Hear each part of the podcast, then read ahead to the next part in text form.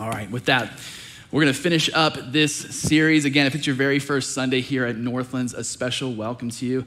Uh, my name is Tyler. I'm a part of the Northlands family here, and we are glad that you are with us. Now, I have to say this disclaimer because if you're like me and this is your first Sunday, you're like, great. So I've missed four parts of a series. I'm on part five.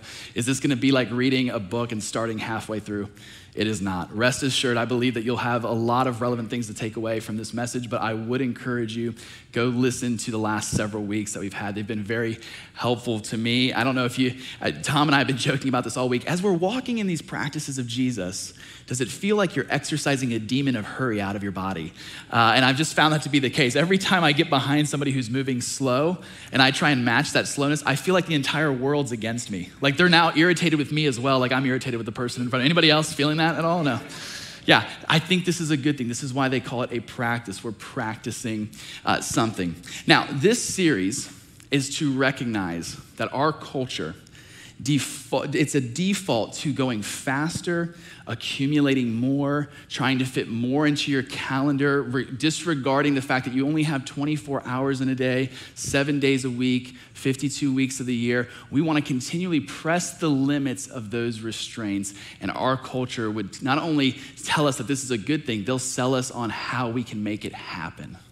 It's continually offering a way that we can overextend our life. So, this series for us has really been investigating the danger that comes when we violate the limitations that God puts on our life to protect us and to provide for us. And we find ourselves running on empty, as, as Andrew depicted in our video, constantly just two steps behind our life, still living our life, but constantly behind.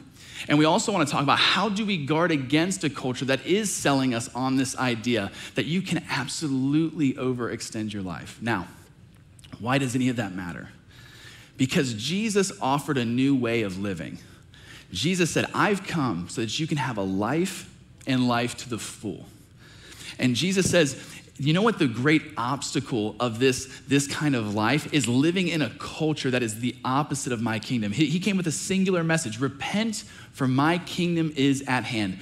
The way in which you're living your life, the way in which culture would tell you to live your life, you're going to have to change that. You have to change the way you are doing life, and the way that you do that is to take up my yoke, my rule of life, the way that I live my life. And so, what we want to look at is what Dallas Willard says hurry.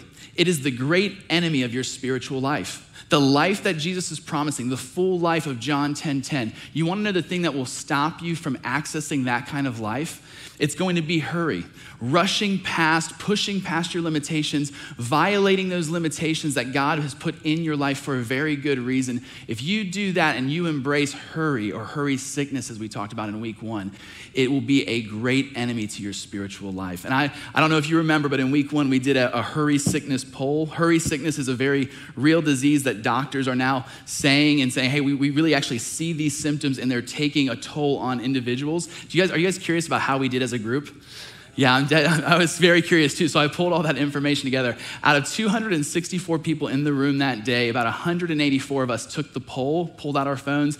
And remember, we use these symptoms, these identifiers to go, do you have hurry sickness? It was the short checkout line, kind of moving through traffic and making sure that you're not behind a long line in traffic when you come to the red light, restlessness, irritability, emotional numbness, out of order priority, or as we'll talk about today, disordered desires. Out of 184 people, 97% of us identified with hurry sickness.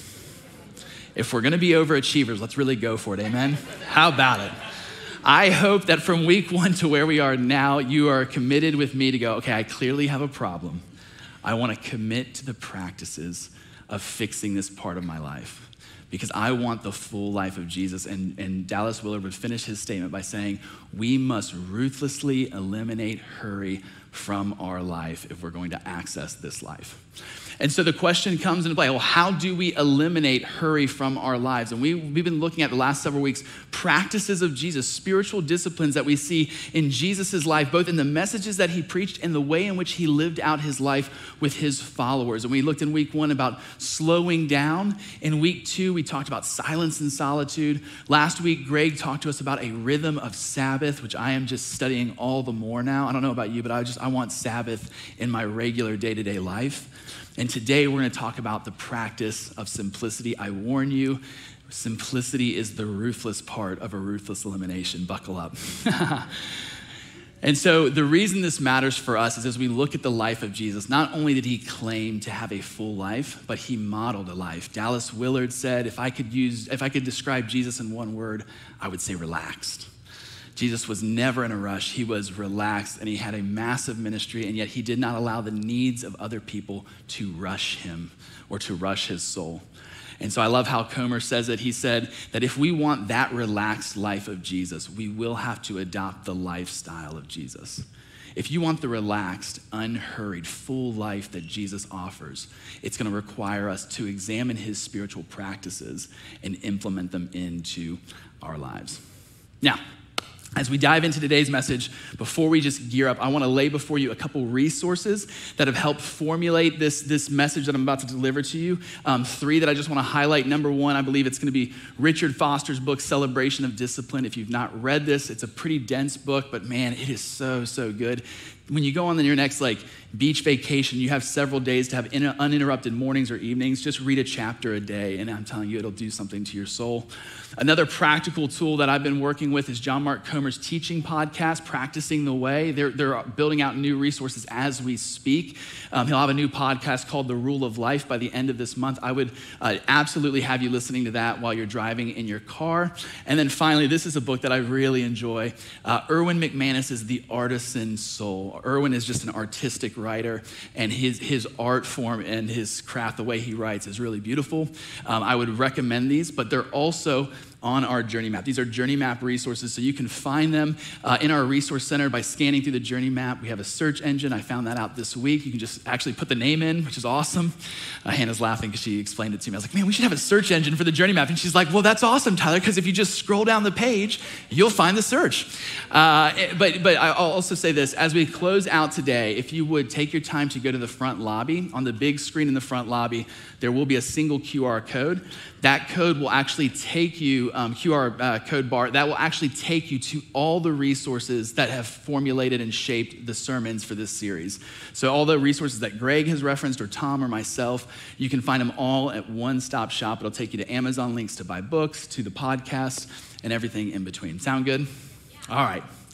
When we talk about the practices of simplicity, where we have to begin is we have to talk about our desires as human beings and our limitations. If you're going to understand the need for a practice like a simple living or simplicity, you'll have to understand limitations and desires. I want to start with, with limitations for a moment. If you'll recall, week one, I talked about this principle truth is reality. I don't know if you remember that or not. But what we're talking about is there are laws, truths in this world that have nothing to do with the way that you act, your knowledge of them, your indifference to them, that if you violate these realities, you will suffer a consequence because of it. We'll say things like, oh, that person's about to get a dose of reality, or that person's about to get a reality check.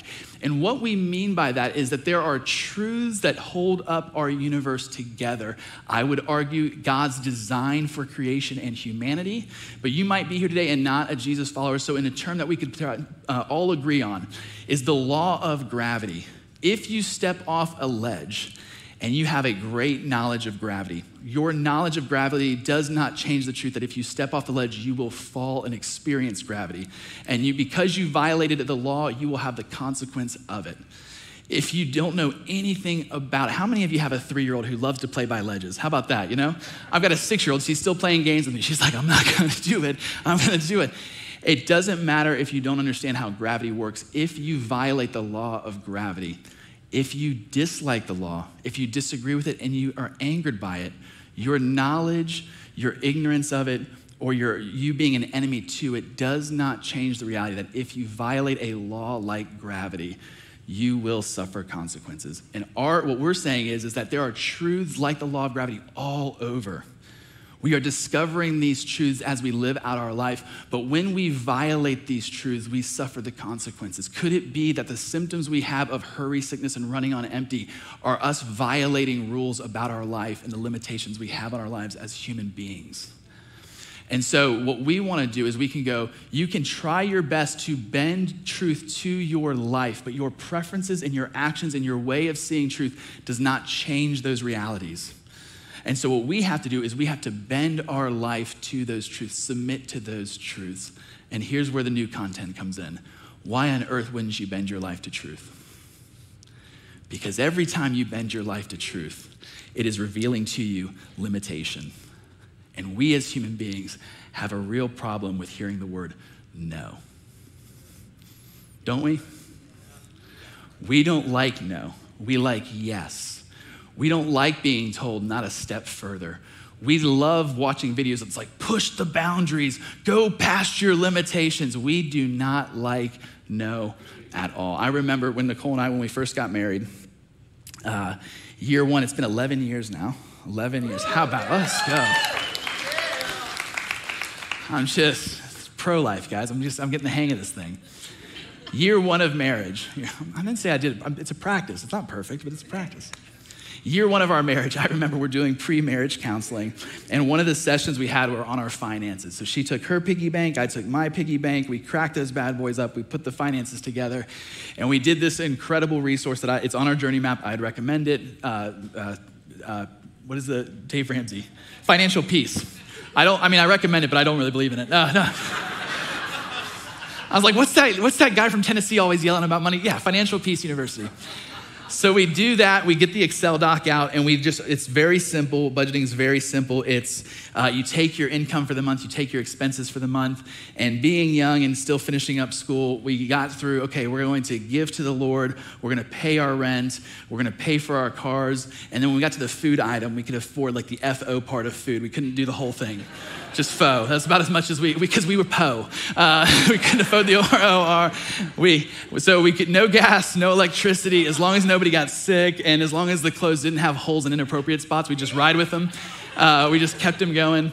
And so that was like the first four or five years of our, of our marriage, just, just absolutely constantly going, oh, recognizing the overextending of, oh, we have more bills than money. I say all that to say while that was a very difficult problem for us to solve, it was a very clear problem.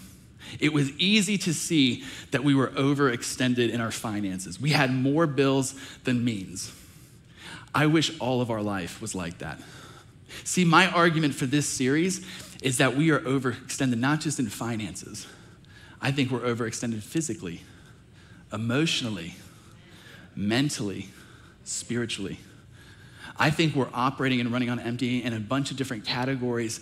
And the reason that we are operating that way is because we have overextended in those budgets and categories of our life. See, this is the thing budgeting is actually not hard, it's very simple. The reason people don't budget is not because it's hard and it, it's rocket science. The reason you don't budget is because when you budget, it reveals your limitations. In other words, it was abundantly clear our no was made for us. You, would you like to go out to eat? No.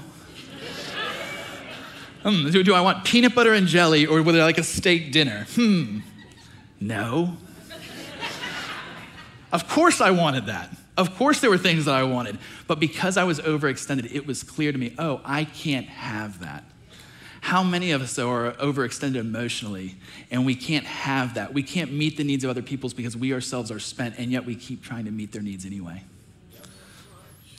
See, our limitations, the running on empty life is an overextended life. And here's the danger our culture is selling you continually on overextending. Oh, don't, I know they're going on vacation and clearly you don't have the money to go on vacation. Here's $20,000 credit card. Go on that vacation. Oh, you can't lift as much as your bro? Pop some steroids. You can lift as much as your bro. It's fine. Oh, you got you you, you got to finish those projects. You got to work. You don't need eight hours of sleep. Hey, take a sleeping pill. It'll put you right out. Oh, you got to wake up. You don't have time to sleep. Just take a caffeine supplement. It's fine. It'll pick you right up. Our culture sells us on a lifestyle that inevitably leads to running on empty. See, our culture does not teach you how to respect your boundaries. It does not teach you how to say no.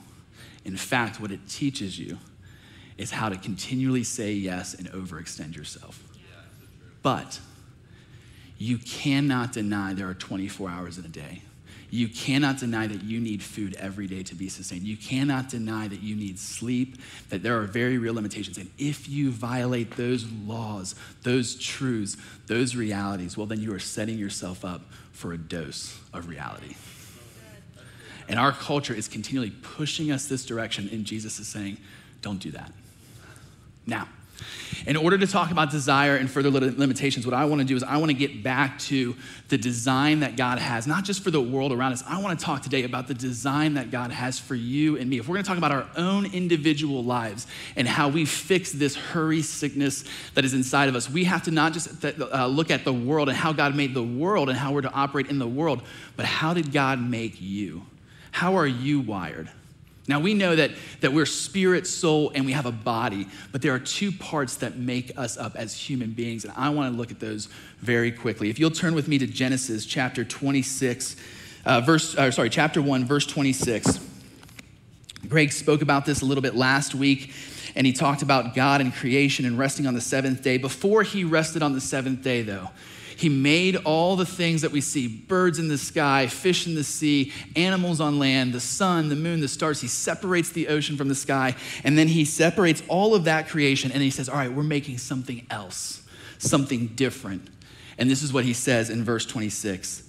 Then God said, Let us make mankind in our image and in our likeness so that they may rule over the fish in the sea and the birds in the sky, over the livestock and all the wild animals, and over all the creatures that move along the ground. Verse 27. So God created mankind in his image, in his own image. In the image of God, he created them. Male and female, he created them. Now, a couple things that we have to note about this text. Number one, uh, when you look at Hebrew literature, number one, you have to know what kind of literature you're reading. The Gospels are written kind of like biographies about Jesus, the epistles are letters to the church. Genesis was written by a man named Moses, and he wrote it as a poem. Now, in our culture, a common way of writing poetry is that we will rhyme words together.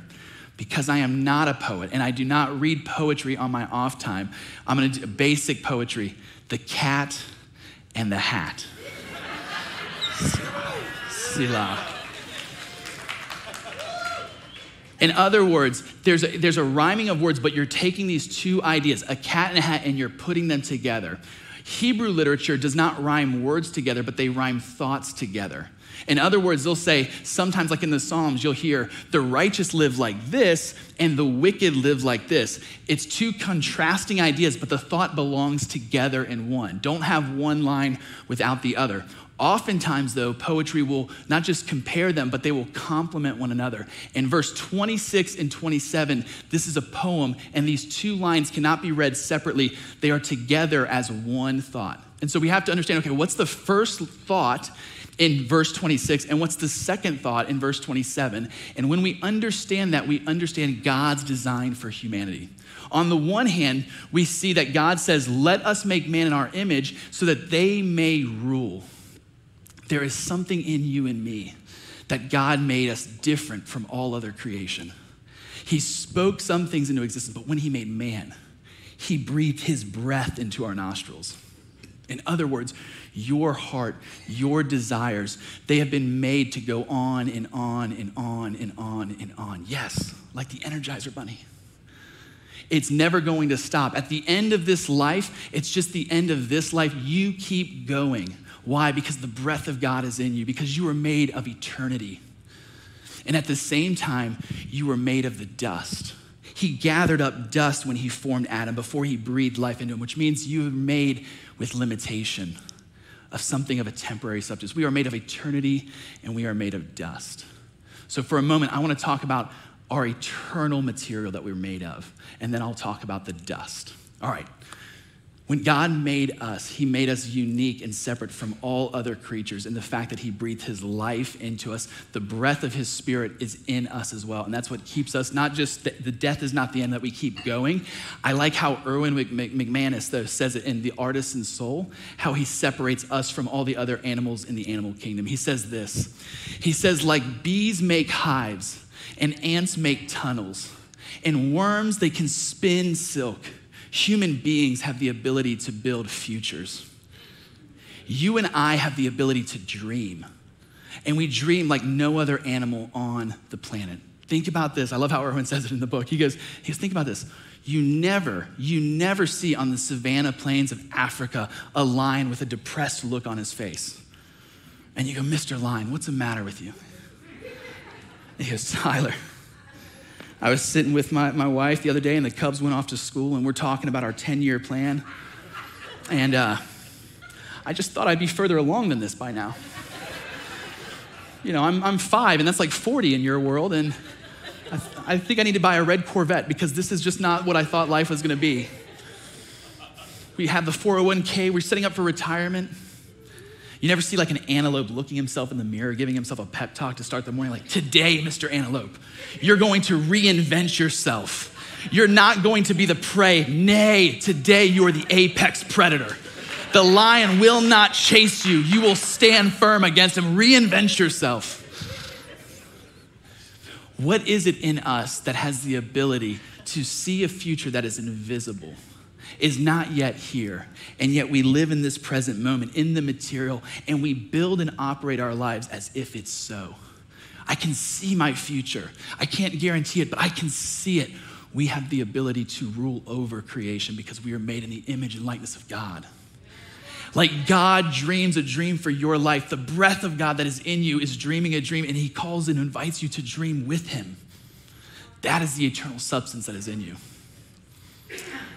but a desire that has an appetite for eternity with no limitations, that's given to human beings with limitations.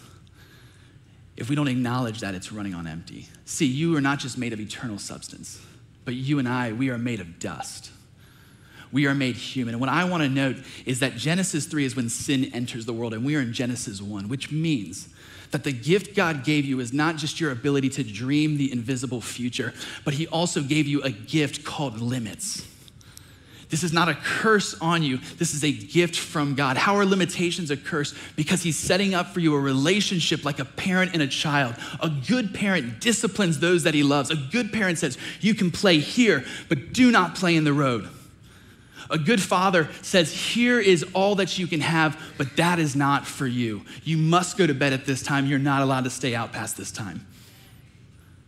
See, limitations reveal our need for a heavenly father. Limitations are our way of saying, I trust in you because you provide for me, you protect me, and if you put a limit on my life, it is for my good. God is not taking something from you, He is constantly giving you what you need to have a life that is full. But Genesis 3 comes in, and the lie that has been from the very beginning to here with us today, right here, right now, is you don't need God. You know the reason why Adam and Eve, or the serpent says, you know why he doesn't want you to eat that fruit? Is because he put that limit on you because he knows if you do, you'll be like him.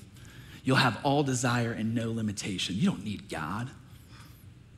And we've been buying that lie today in this his time in history. You see, God gives us limitations not to take away, but because He loves us.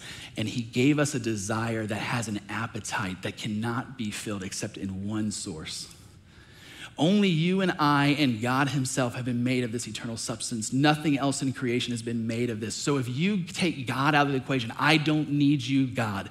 What does an eternal desire and appetite have to, to feed on?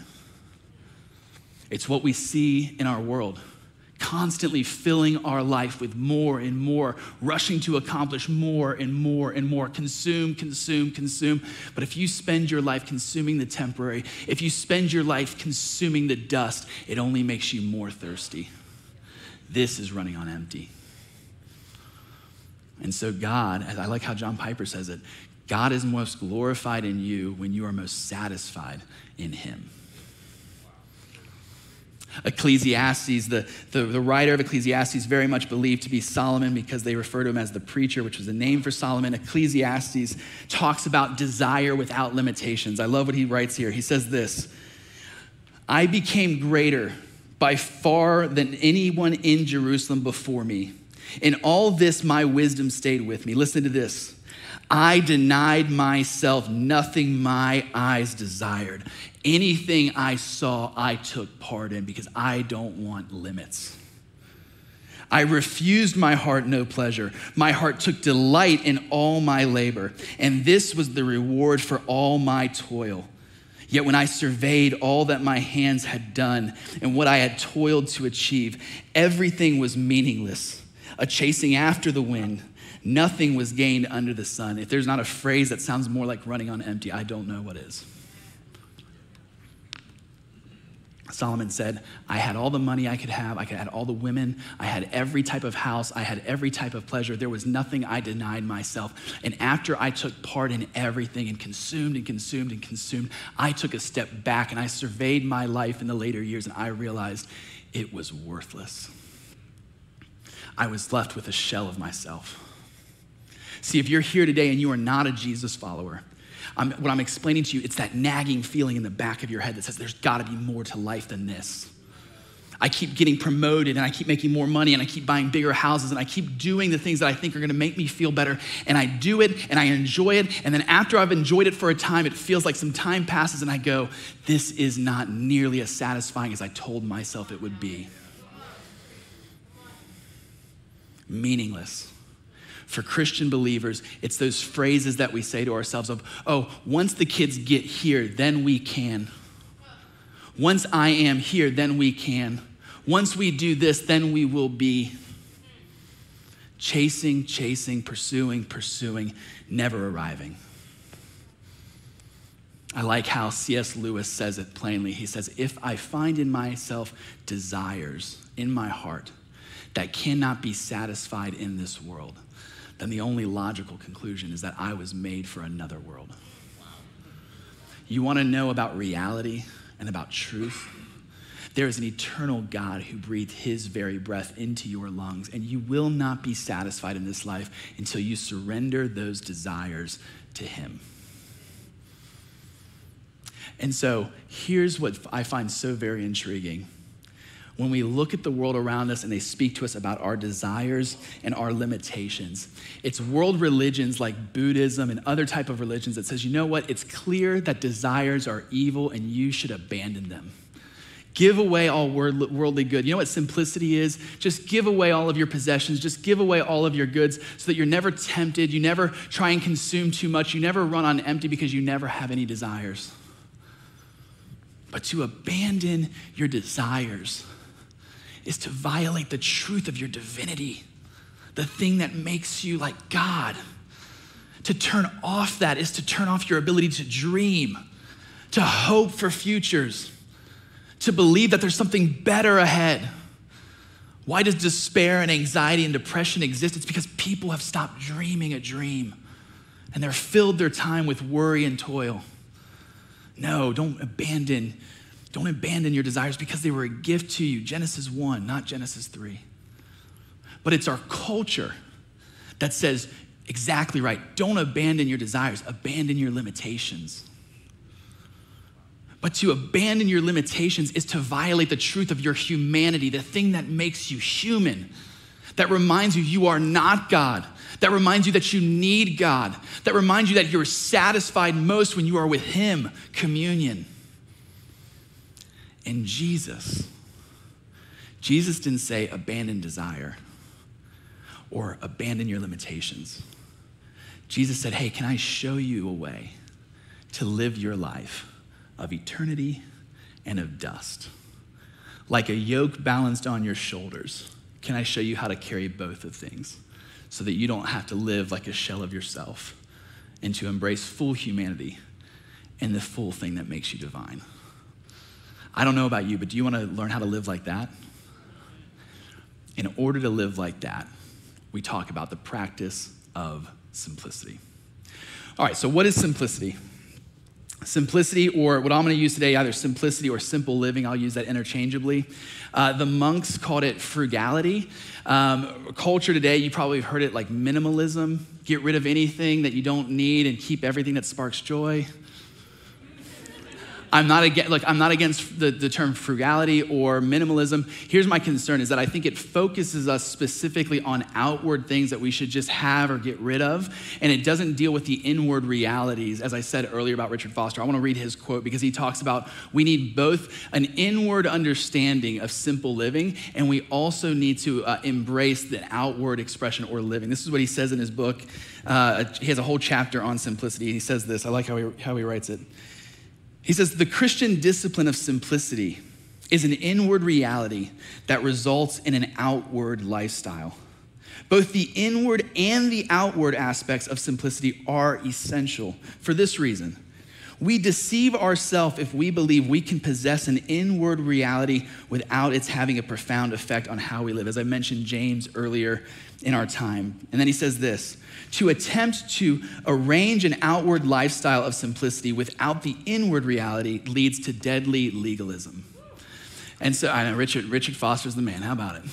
Uh, this is this, so this is what we want to look at. It's not that we can't use those terms like minimalism that they're wrong or evil or anything like that. I just think that when we talk about simplicity, it will in, it will determine our possessions and our money, but it's so much more than that. In other words, we're not just overextended in our finances and our possessions. We're overextended in our emotions, in our mentalities, in our spirituality, in a number of areas in our lives. Our calendars, the things that we commit our lives to. And so I don't want to just focus on words that might uh, corner us into one aspect of simplicity. Today, I want to talk about an overarching what does this simple life look like? Does that make sense?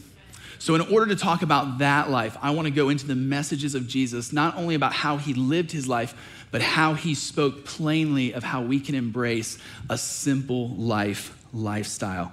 In order to do that, we're going to go to Matthew chapter 6. You guys still with me? All right. Matthew chapter 6. This is Jesus' famous sermon, the Sermon on the Mount. It's several chapters long. We're in chapter 6. We'll start in verse 19. And I'm going to just break it apart for us piece by piece and just talk about what Jesus is explaining to us. He says this in verse 19 Do not store up for yourself treasures on earth, where moth and vermin destroy, and where thieves break in and steal.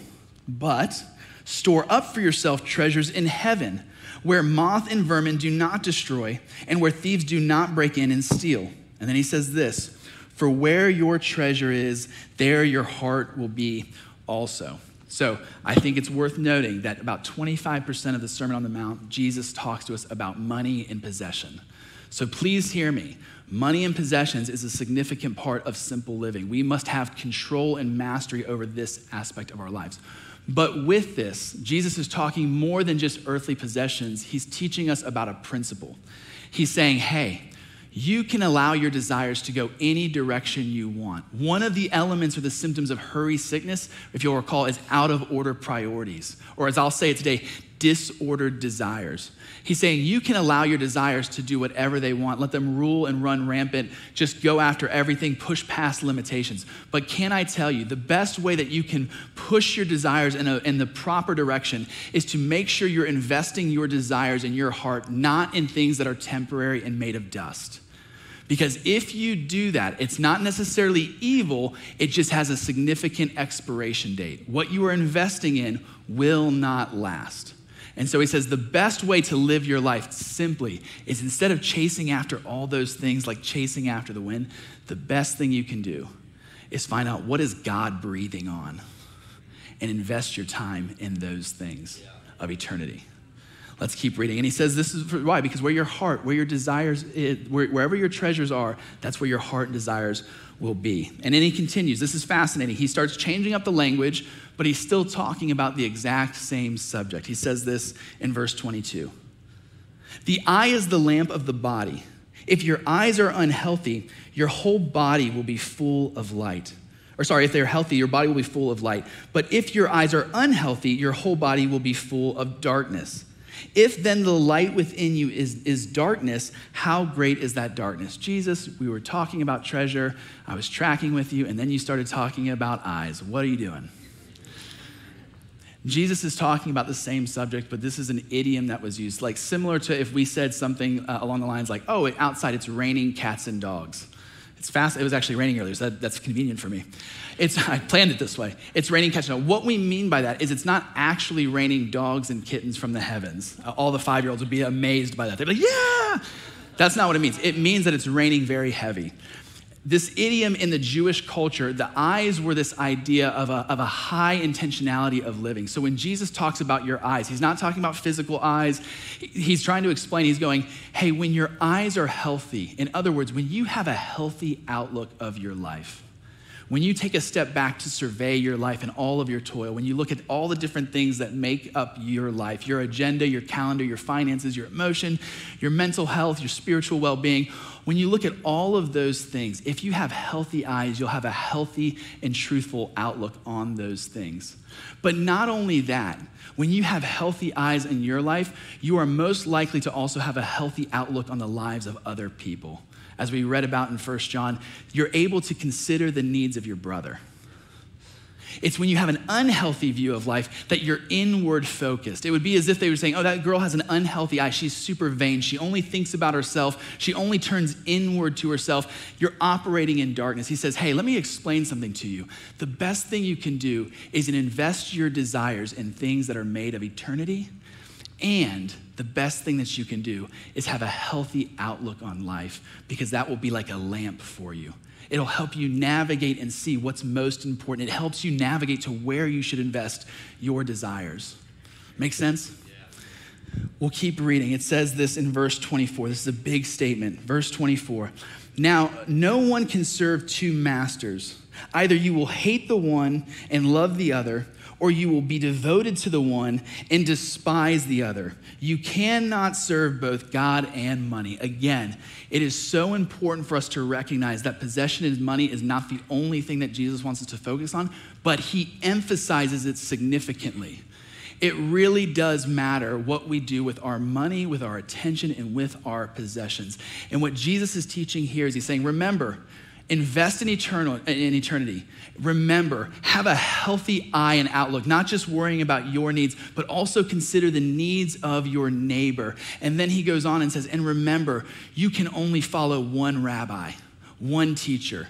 You cannot follow and call master both God and money because money is blind and it will lie to you. One is pushing you to run on empty, and the other one is offering you life. But you cannot claim to follow both of these because they will frustrate one another because they're in two separate kingdoms.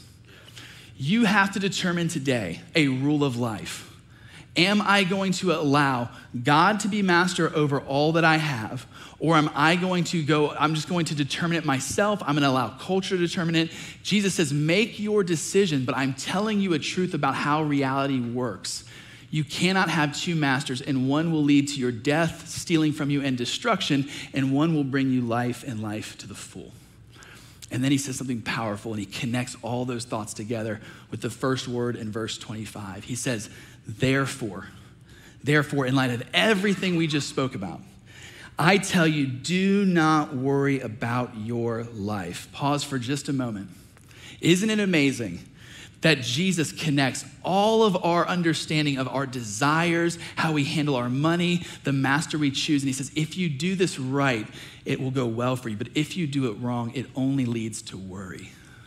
Do you have worry in your life? I'm not saying that you're not devoted to Jesus. I'm just simply saying if you have worry in your life, could it be a sign that in some areas of your life you have two rabbis at, fighting against each other?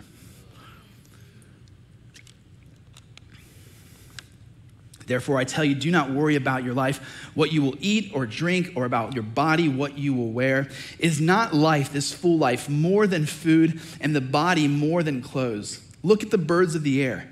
They do not sow or reap or store away in barns, and yet your heavenly Father feeds them. Are you not more, much more valuable than they? Can any one of you, by worrying, add a single hour to your life? Do you see the language that he's using there? Going back to Genesis. He was consider the birds, lesser creation they don't dream like you. They don't store up in barns. They don't, they don't uh, provide for the future. They don't build towards the future like you. And yet, God, who uh, loves them, but they are lesser creation than humankind, He takes care of them faithfully and diligently, and they've learned to trust in the God of the universe and nature. Now, why won't you do that? Surely, those lesser creatures who can trust in me Surely you who are made greater than that, surely you can find this trust.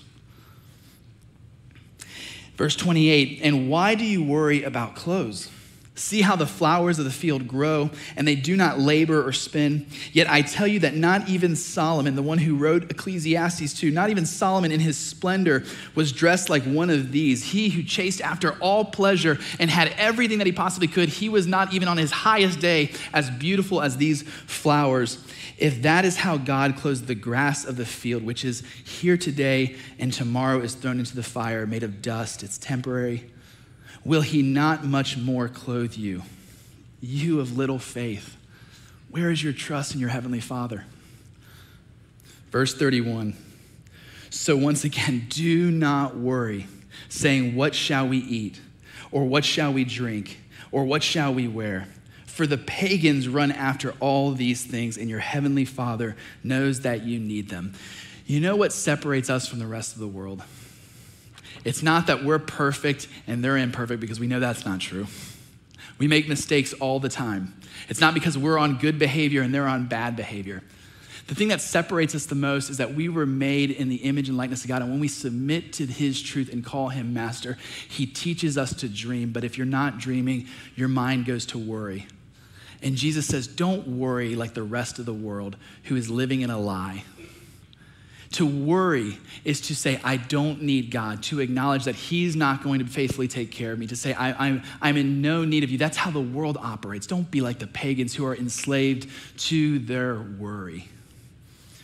And then he says this But seek first His kingdom and His righteousness, and all these things will be given to you as well. Therefore, do not worry about tomorrow, for tomorrow will worry about itself. Each day has enough trouble of his own.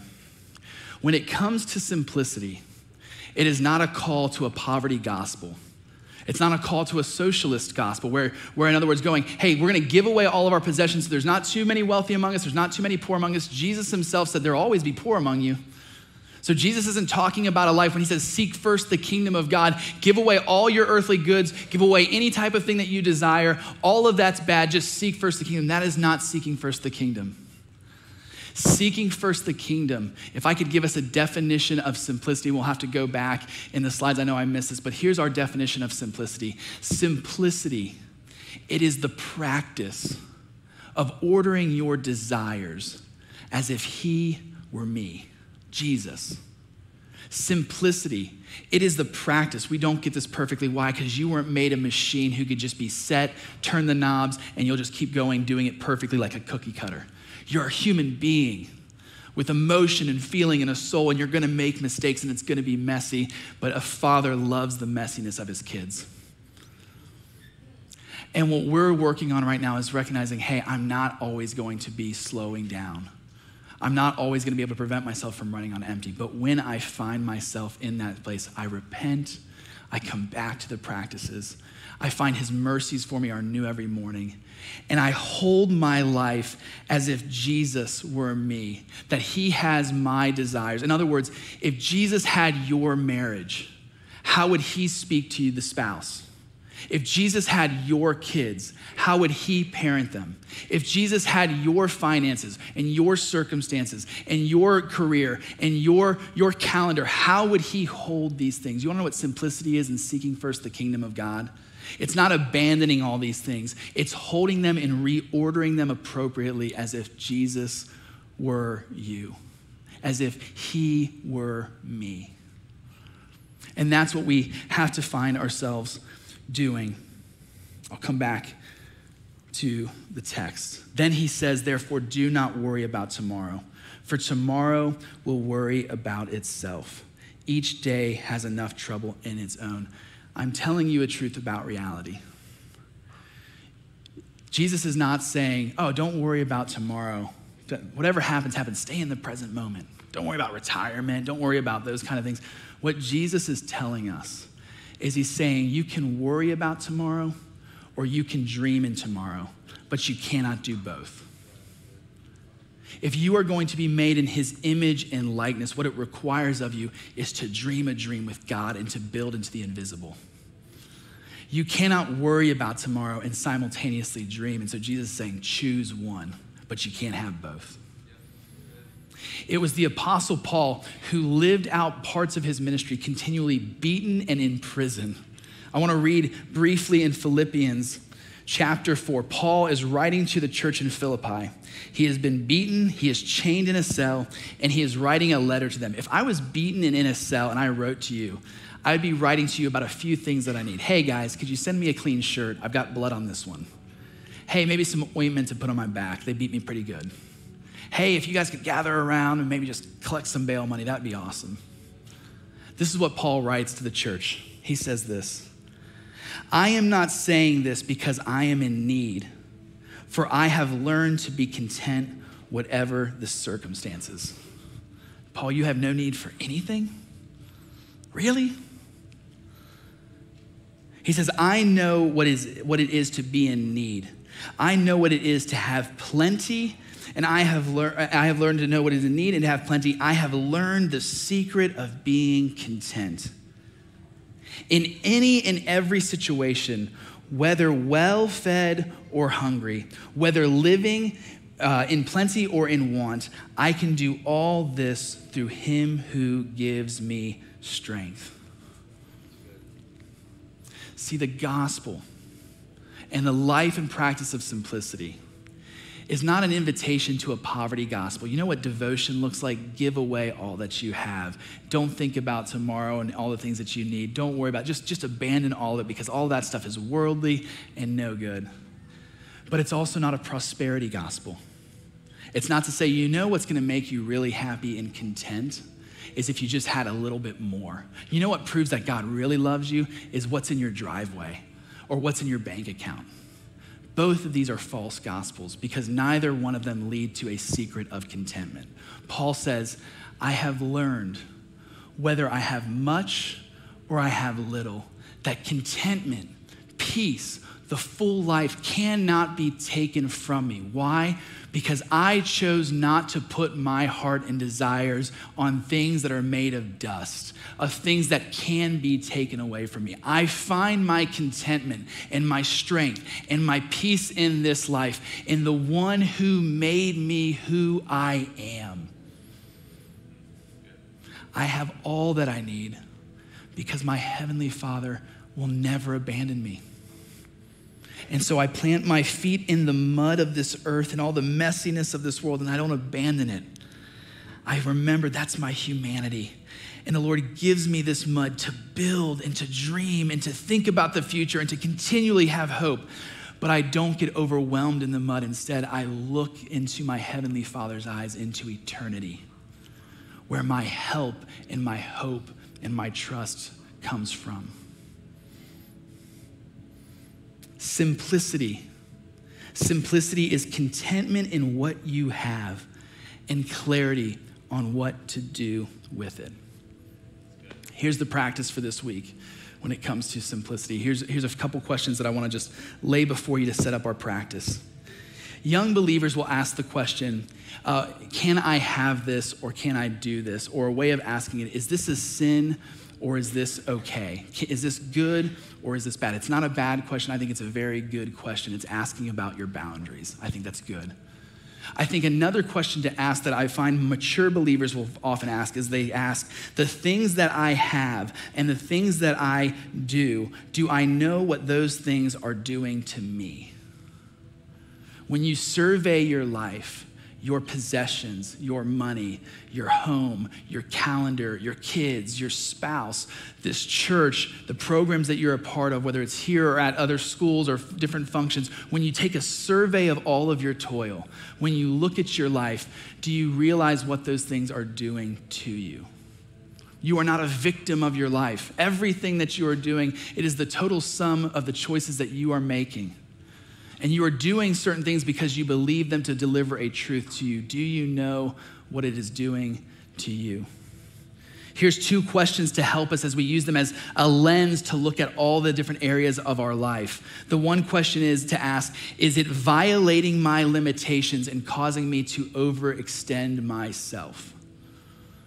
If there is something in your life, possession, money, time, otherwise, if it is causing you to violate your limitations, you do not have it to give. ruthlessly eliminate it from your life. And number two, the second question Am I chasing and consuming what will not satisfy? Are you waking up chasing a dream that is not from the Lord, is not what He's calling you to, but you go, but I want it, and I don't want to be told no? If there's any of that in your life, repent and ruthlessly eliminate it. When you look at your possessions, what I've found is that if you have too much, it can be overwhelming. I find it exhausting to clean the rooms in the house that I own. I don't need another house with bigger rooms because if I can't clean what I have, I probably don't need more. more is not bad, but more creates complexity. Complexity requires busyness to get it all done. And if it's too complex for you to handle, get rid of it. Look at your money. Do you find your safety and your security and your provision coming from that master? Or when you think about provision, are you constantly looking at your heavenly Father?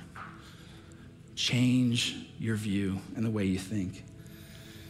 Your future, as I said, seek first the kingdom. Your calendar, asking the question, why are we doing this and what is it doing to us? The big one for me in this series, if I can be vulnerable, but I'm going to lay it before you because I don't think I'm the only one your phone and other distractions. Matthew 5, verse 29, Jesus is speaking about this understanding of adultery and lust. And he says, If a man even looks at a woman with lust in his heart, he has committed adultery, inward reality. And then he says, If your eye offends you, you know what you should do? You should gouge it out. If your right hand offends you, you should cut it off, throw them into hell. Because better for you to lose a member of your body than your entire body and life go to hell. That's Jesus' words, not mine. You know what I thought about? I would hate to lose one of my eyes.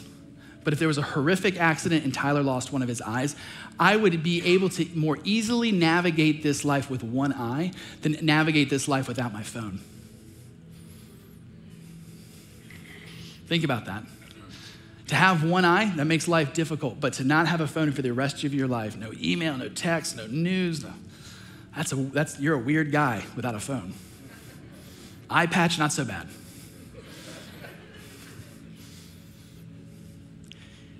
If your phone offends you, get rid of it. Cast it away. Tyler, that is very impractical. I have found in my experience, the more I study the kingdom of God, it is very impractical if you compare it to what our culture says is practical. But if you compare it to where life is found, I found it to be the most practical thing.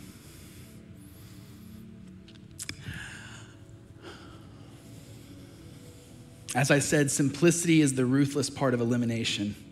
Jesus is saying if you want the full life, Get rid of everything that holds you back from seeking first the kingdom, whatever it is. If it's violating your limitations or if it's consuming like dust, his invitation is follow me, and I will teach you the practice of reordering your life and your desires. After 11 years of marriage, I can say that we are still committed, Nicole and I, to the practice of healthy finances. And we are certainly better today than we were in year one of our marriage. I have no idea where the Lord is going to take you with the dreams that He's put on your heart. I have no idea what destination that you'll arrive at. But here's what I can guarantee with certainty. If you choose today to commit yourself to the practices that we've been talking about in this series, of slowing your life down, of finding time for silence and solitude and stillness with your Heavenly Father, of embracing a rhythm of Sabbath, of living a life that is simple and as First Thessalonians says, quiet. If you commit to those practices, why I don't know where your dreams will take you in terms of a destination, wherever you find yourself, I guarantee this you will not be running on empty. I'm going to invite Nathan to come on up.